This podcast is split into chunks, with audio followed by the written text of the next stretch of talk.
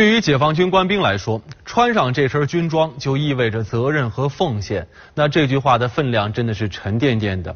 首先呢，咱们来看一下这张照片。图片上这名战士名叫李道周，今年刚刚三十岁。最近正在休假的他呢，来到湖北武汉妻子工作的小区。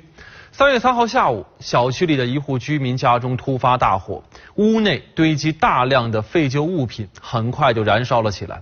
听到有火情之后，李道周和一名物业工作人员立刻拿着灭火器，第一时间赶了过去。失火的房间位于居民楼的五楼，这里面住着两位老人，还有他们身有残疾的女儿。李道周冲进火海，连进连出两回，救出了两位老人。这个时候，楼道和房间里已经充满了浓烟。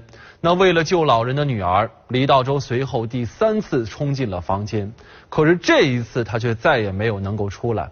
直到第二天凌晨，消防官兵才找到了李道周和老人女儿的遗体。直到牺牲的时候，李道周都保持着背着老人女儿的姿势。